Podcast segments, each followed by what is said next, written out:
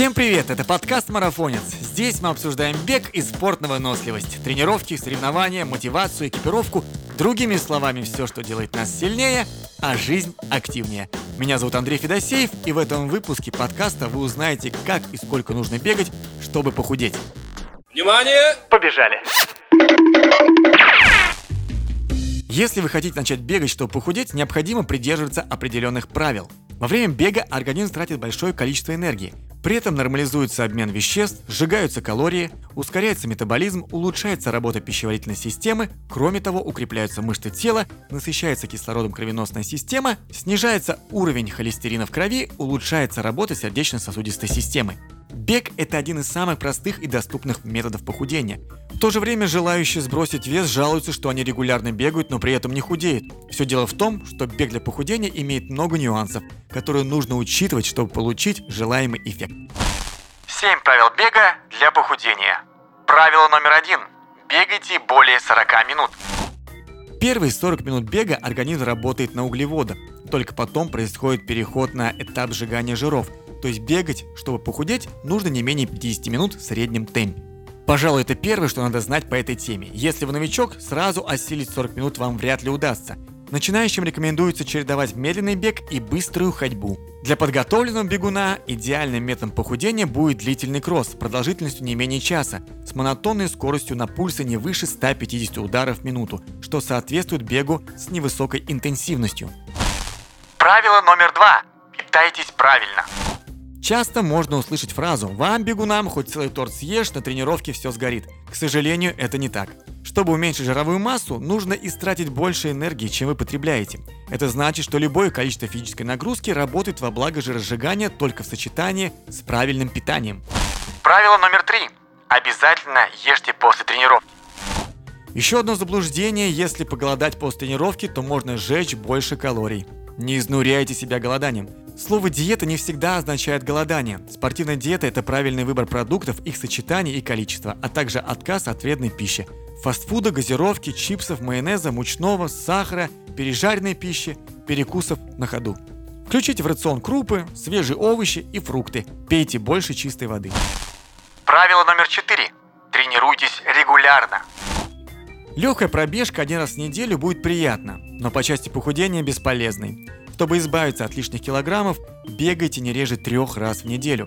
Зима, дождь, ветер – это не повод отменять тренировки. Сейчас на рынке спортивных товаров есть огромное количество экипировки, которое позволяет тренироваться в любую погоду. Правило номер пять. Чередуйте разные виды тренировок. Длительный кросс, интервальные тренировки с высокой интенсивностью для подготовленного бегуна – бег по пересеченной местности, базовые силовые упражнения, есть много способов разнообразить тренировки. Правило номер шесть. Получайте удовольствие от тренировок. Лишь получая удовольствие от того, что вы делаете, вы сможете быстро добиться результата. Если каждая тренировка для вас психологическое или физическое мучение, то организм очень скоро начнет сопротивляться этому стрессу. В итоге возможны травмы, депрессии и непобедимая лень. Справиться с этим обычно помогает любимая музыка в наушниках и яркая модная экипировка. Чем вам не мотивация? Правило номер семь. Наберитесь терпения. Решив начать бегать, чтобы похудеть, вы должны четко понимать, что без вреда для здоровья процесс избавления от лишних килограммов занимает не менее трех месяцев. Для каждого эти сроки индивидуальны и зависят от многих факторов. Количество лишних килограммов, скорость метаболизма, количество тренировок в неделю, усвоение полезных веществ в организме, нарушение обмена веществ, желание или нежелание придерживаться диеты. Как бегать, чтобы похудеть? Вот несколько рекомендаций, как правильно бегать, чтобы похудеть и увидеть эффект от тренировок. Первые 40 минут организм сжигает гликоген. Таким образом, первые 40-45 минут бега станут разминкой для желающих похудеть, а жир начнет сгорать в последующие 10-20 минут. Пробегайте час в комфортном для себя темпе, не слишком быстро и немедленно. Не забывайте про восстановление. Нельзя добиться прогресса без отдыха мышц. Мышцы должны восстанавливаться. В неделю должен быть как минимум один день отдыха. Не делайте более двух высокоинтенсивных тренировок в неделю. Не менее 50% ваших тренировок отводите длительным кроссом от 60 минут. Бегайте по пересеченной местности от 50 до 90 минут. Такой бег требует достаточно физической подготовки. Он сочетает в себе равномерный кросс на пониженном пульсе и интервальный отрезок в гору с увеличением пульса. Тем самым сгорает большее количество калорий. Этот прием даст более ощутимый результат, сброшенный вес может быть больше на 30-40%, чем при беге на стадионе, но не подходит для новичков. Следите за дыханием, не закрывайте рот во время бега, как вы делаете это во время ходьбы. Старайтесь дышать одновременно ртом и носом. Так вы сможете за каждый вдох захватить большее количество кислорода, снабдив им мышцы, которые дольше будут работать без закисления. Обязательно следите за пульсом. Аэробная физическая нагрузка будет эффективной только если пульс будет в границах целевой зоны. Для вычисления отнимите от 220 ваш возраст. Пульс во время тренировки должен быть не более 80-90% от этой величины. Пульс во время длительного кросса никогда не должен превышать 170 ударов в минуту. Если вы видите на своих спортивных часах, что пульс поднялся выше 160, снижайте скорость. Выбирайте правильную обувь. Бегунам с избыточным весом особенно важно использовать кроссовки с усиленной амортизацией. Это крайне важно для целостности суставов. Если вы страдаете ожирением, то даже не старайтесь бежать как профессиональные легкоатлеты с передней части стопы. Приземляйтесь на среднюю часть стопы, а для тренировок выбирайте дорожку в парках или стадион с мягким покрытием.